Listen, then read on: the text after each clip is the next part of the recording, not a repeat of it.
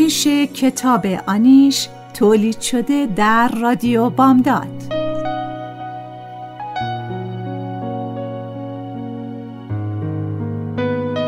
نویسنده فریبا منتظر ظهور.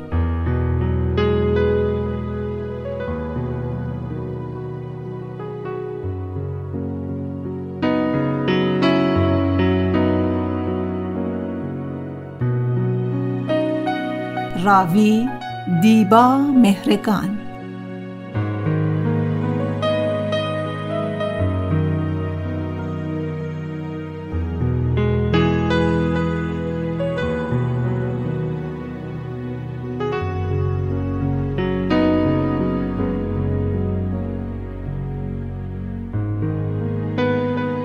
تهیه کننده نوشی حسینی.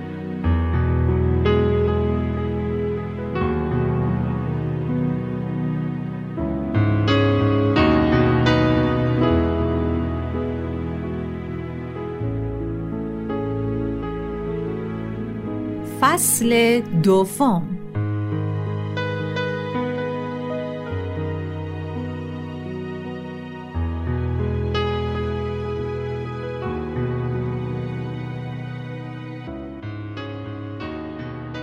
کامیون رسیده است. راننده و شهلا بگو مگو می کنند راننده پیاده می شود و سلانه سلانه کنارم می آید و می گوید آش خانوم اینم وسایلتون. خالیش کنین. کرایه حساب کنید ما بریم. شهلا کیفش را کنار درخت گردو می‌گذارد. رو به راننده می‌گویم شما بارو خالی کنید حساب می‌کنم جناب. خالی کردن بار با ما نیست خانم. ما فقط وظیفه داشتیم وسایل شما رو صحیح و سالم تا این خونه برسونیم. بلوز کرم رنگ چروک و چرک را روی شلوار توسی کهنش انداخته است. تحریش نامرتب دارد و چشمهایش سیاه و گرد است و بی آنکه پلک بزند مات توی چشم آدم نگاه می کند.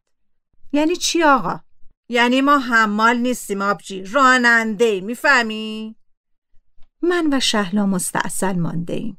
گردن پهن و صورت آفتاب سوختش را نگاه می کنم و از دندان گردی و فرصت طلبیش اقم می گیرد. خالی کردن این وسایل نه از عهده من برمیآید نه شهلا. یاد دوست پدرم آقای نویدی میافتم. بعد نیست از او کمک بخواهم. بالاخره خودش هم که نیاید یک نفر را برای کمکمان میفرستد. الان با آشنامون تلفن می‌کنم. بفرما خانم تلفن کن. کسی تلفن را جواب نمی‌دهد. معلوم نیست کجا رفتند. هنوز از راه نرسیده و هنوز خستگی را از تندر نکرده باید با این نتراشیده درگیر شوم. می‌گویم خب تهران می‌گفتیم ما فکرشو می‌کردیم آقا. زکی. ما باید فکر وسایل شما باشیم آبجی. به آقاتون آق داداشتون به یکی بگید بیاد بریزه پایین. ما بریم پی بدبختیمونه. راننده از آن بیچاک و دهنهایی است که بهتر است نگذارم رویش بیشتر باز شود. کنار درخت نشسته و شیر آب حیات را باز کرده و به سر صورتش آب می‌زند. شهلا سری میدود و کیفش را از کنار درخت بر می دارد. از چنین شالاتانی هیچ چیز بعید نیست. دخترکی لاغر و بور با پیراهن گلدار و شلوار سیاه نخی توی حیات ایستاده و خیر نگاهمان می کند. نمی‌دانم از کجا پیدایش شده. دوازده یا سیزده ساله است. لابد در حیات را باز دیده و آمده تو ببیند چه خبر است. چشم در چشمش که می‌شویم سلام می کند. راننده که از صورتش آب می چکد و می توانم از همینجا بوی گند عرقش را حس کنم می گوید ای بابا شما که اینجا کس و کار ندارین. خب همونجا زندگیتونو می‌کردین. والا به خدا. همه دارن میرن شهر و شما میان اینجا. این درس خونده هم با چی بگم؟ والا. حرفش را تمام نمی کند لابد می‌خواست بگوید یک چیزیشون میشه. انصاف داشته باشیم. زیاد هم پرت نمی‌گوید. شهلا که به رگ غیرتش برخورده آستین بالا می‌زند و می‌رود طرف کامیون. آقا مواظب حرف زدنتون باشید. سب کنید الان اصلا خودمون خالی می‌کنیم. من هم می‌روم سمت کامیون. می‌دانم که کار من و اون نیست. در واقع داریم نمایش می‌دهیم که از پسش برمیاییم شهلا معمولا یک سینی چای که بیاورد دو تا استکان میشکند. تا کاری دست خودش نداده می‌گویم سب کن شهلا جون الان به یکی تلفن می‌زنم. اونقدرم که وامونده نیستیم. لاف می‌زنم. دقیقا وامانده ایم هیچ کس دیگری اینجا نداریم. به آن دکتر. دکتر کیان که اینجا برایم کار پیدا کرد. آدم بدی نیست. خدا را چه دیدی؟ شاید کمک کرد. اما اینکه هنوز اول بسم الله از راه نرسیده ازش کمک بخواهم خوب نیست. شاید خیالات برش دارد اما چاره دیگری ندارم.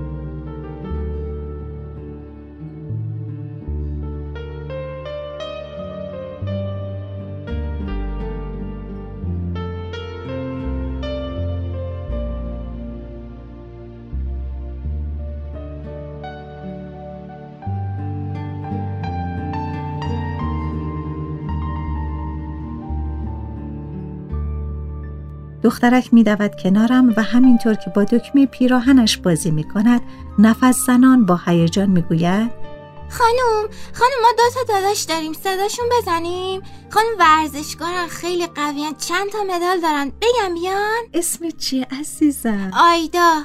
خونتون نزدیک آیدا؟ بله خانم همین خونه بغلی. به شهلا می‌گویم. نظرت چیه شهلا؟ شهلا رو به آیدا می‌گوید؟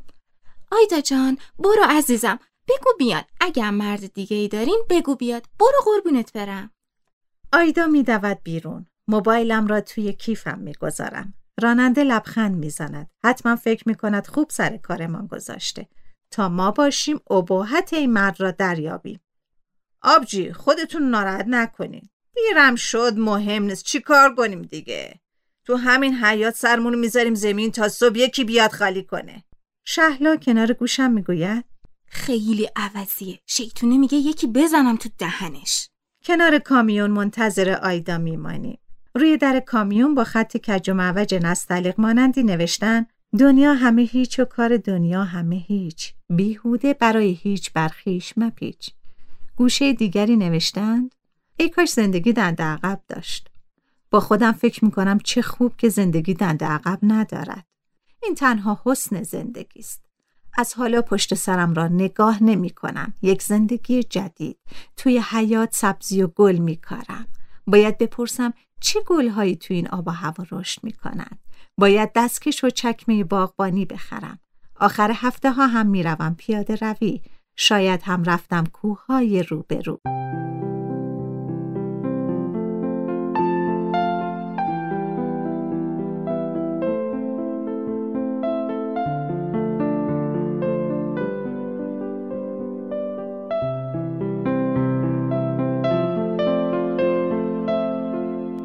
دو جوان میآیند تو. یکی تنومندتر است و دیگری جسش ریزتر و شبیه آیدا. مرد درشتر می رود کنار راننده و می‌گوید خجالت نمی‌کشی مرد؟ بارو چرا خالی نمی کنی کار ما نیست داداش. باز کن درو خودت هم برو کنار.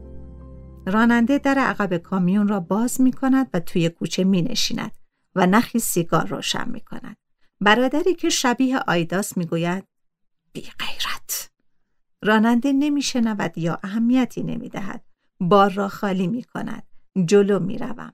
وسایل کوچکتر و سبکتر را از دستشان می گیرم و توی اتاق می برم. شهلا راهنماییشان می کند که وسایل را کجا بگذارند. آیدا بازیگوشان وسایلی را که برادرانش پایین می آورند تماشا می کند. خالی کردن بار تمام می شود و دو برادر آب حیات را باز می کنند و دست رویشان را می شویند.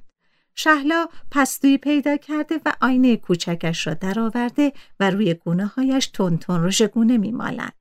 از این کارهای شهلا اصلا سر در نمیآورم. انگار پسر ندیده است. با این صورت قشنگش چرا فکر می کند باید آن گرد سرخ را به گونه هایش بمالد؟ آن هم برای این دو گردن کلوف در این ده کوره. برادر کوچکتر کنار درخت قلنجش را می شکند. برادر بزرگتر زیر چشمی شهلا را نگاه می کند و می‌پرسد دیگه امری ندارین؟ فرمایشی نیست؟ نه دست شما درد نکنه. مونده بودیم. چی کار کنیم؟ نجاتمون دادین شهلا لبخندی می‌زند. برادر درشتر می‌گوید اختیار داریم. وظیفه بود. غریبی نکنین. هر کاری داشتین خبرمون کنین. فارسی را نسبتا خوب اما با لحجه حرف می‌زند. شهلا بسته شکلات تعارف می کند. نمی‌دانم در این شلوغی از کجا پیدایش کرده. هر سه بر می دارند. آیدا روی پله ها عروسک خرسی کوچکی را که به کلید خانه قبلی هم وصل بود پیدا کرده و تماشا می کند. نمی‌دانم باید پول بهشان بدهم یا نه. اگر ندهم شاید فکر کنن پر رو فرصت طلبم. از کیف پولم چند اسکناس بیرون می‌کشم و جلوی برادر درشت هیکل می‌گیرم. دست شما درد نکنه. امروز خیلی زحمت کشیدیم. متشکرم. سرش را پایین میاندازد و انگار بهش برخورده باشد. می‌گوید وظیفه بود خانم اینجا که تهران نیست. ناسلامتی همسایه هستی. شرمنده پول را توی کیفم برمیگردانم. ممنون خیلی براتون زحمت شد. برادر کوچکتر همینطور که در کوچه را باز می کند رو به من می‌پرسد ببخشید شما معلم مدرسه هستین؟ شهلا مجال نمی دهد و می‌گوید دکتر هستن خانم دکتر چشم قره می‌روم و می‌گویم نه بابا دکتر نیستم رادیولوژیستم قراره توی بیمارستان شفا کار کنم بیمارستان خوبیه تازه ساختم فقط دوره به سلامتی انشالله چی جوری باید برم؟ سر خیابون که رسیدیم به اندازه پنجاه متر که برین سمت راست تاکسی است. بگیم بیمارستان شفا خودش اونجا نگه میداره. برادر بزرگتر به شهلا زیر چشمی نگاه می‌کند. ببخشید شما هم دکتر هستین؟ نه من پرستارم اومدم به دوستم کمک کنم فقط چند روز اینجا هستم به سلامتی انشالله با اجازه آیدا را صدا می‌زند که بروند آیدا عروسک را روی پله گوشه حیات می‌گذارد و میدود به سمت در. صداش می‌کنم و عروسک را دستش می‌دهم. ببرش عزیزم. نخوان دکتر مال شماست. من دیگه نمیخوامش مال تو. دست شما درد نکنه. در را پشت سرشان میبندم. شهلا شکلاتی را که توی دهانش گذاشته با لذت می‌خورد و می‌گوید میگم چه همسایه های مهربونی داری خان دکتر. خوش به حاله. گاهی خیلی عصاب خورد کن است. نمی‌توانم بفهمم که به چه چیزی فکر می کند حتی مطمئن نیستم کلا به چیزی فکر می کند یا نه. می‌خواهد هر لحظه را به بهترین نحو بگذراند. نه گذشته برایش اهمیتی دارد و نه آینده. درست برعکس من که یا در گذشتم یا به آینده فکر می کنم شهلا زده به سر دیوونه شدی. بابا چرا گفتی دکترم؟ اه! چه فرقی می‌کنه؟ حالا بیا و توضیح بده رادیولوژیست یعنی چی؟ یهو بگو دکتر خودتو خلاص کن. راستی دقت کردی؟ عجب بوی پهنی می آید چه بوی پهنی می آید شهر بابا صدا تو بیار پایین زشته. آخه یه ذره دقت کن. ببین می‌فهمی؟ از اون شمال شما که بیشتر بونه میاد حالا برام تهرانی شدی؟ اونجا بوی برنج میاد عزیزم. این همه اطلاعات بهشون دادی ها؟ اصلا از کجا میدون آدمای درستی هستن اینا؟ ما که نمیشناسیمشون. شاید این که می‌گویند آدم ها همدیگر را تکمیل می‌کنند بیراه نباشد و دلیل دوام آوردن دوستی من و شهلا هم همین باشد. دستمال پودر و سطل را از میان وسایل پیدا می‌کنم. شهلا دستکشا رو ندیدی؟ الان میارم. خاک تو سرم. یه چیزی شکست. چی شد دوباره ای بابا؟ داشتم دستکشم از بین ظرفا بیرون میکشیدم. خب خیلی خب مهم نیست. استکان بود لابد. مراقب دستت باشا. ظرفها را خالی می‌کنیم و شیشه های استکان شکسته را از لابلای ظروف با بدبختی جدا می‌کنیم. رنگ در و دیوار اتاقها کهنه و کثیف است. دیوارهای آشپزخانه دود و چربی گرفته. شهلا هم به همین فکر می‌کند. میگم پروین کاش قبل اومدن می‌گفتی یکی بیاد خونه رو نقاشی کنه. راست میگه حیف شد. اشتباه کردم. مشغول کار هستیم که یکی صدایمان می‌زند. خانم دکتر؟ بله. آنا گفت بیام کمکتون کنم. آنا؟ شهلا از بالکن می‌گوید؟ مامانشو میگه خنگ خدا. زنی لاغر و ریزنقش با چادر نخی گلدار به کمر پشت سر آیدا ایستاده است. در را باز می کنم تو می آیند. سلام خانم زحمت میشه براتون زن با صداهای نامفهوم و حرکات دست میفهماند که می‌خواهد کمک کند از پله ها بالا می رود و دستمال را از شهلا می گیرد و می رود به طرف آشپزخانه. هر سه تا غروب گرد و خاک را پاک می کنیم. موقع خداحافظی با اصرار به زن چند اسکناس و جعبه شیرینی می دهم. زن لال با سکوتش شهلا را هم چند ساعتی آرام نگه می دارد.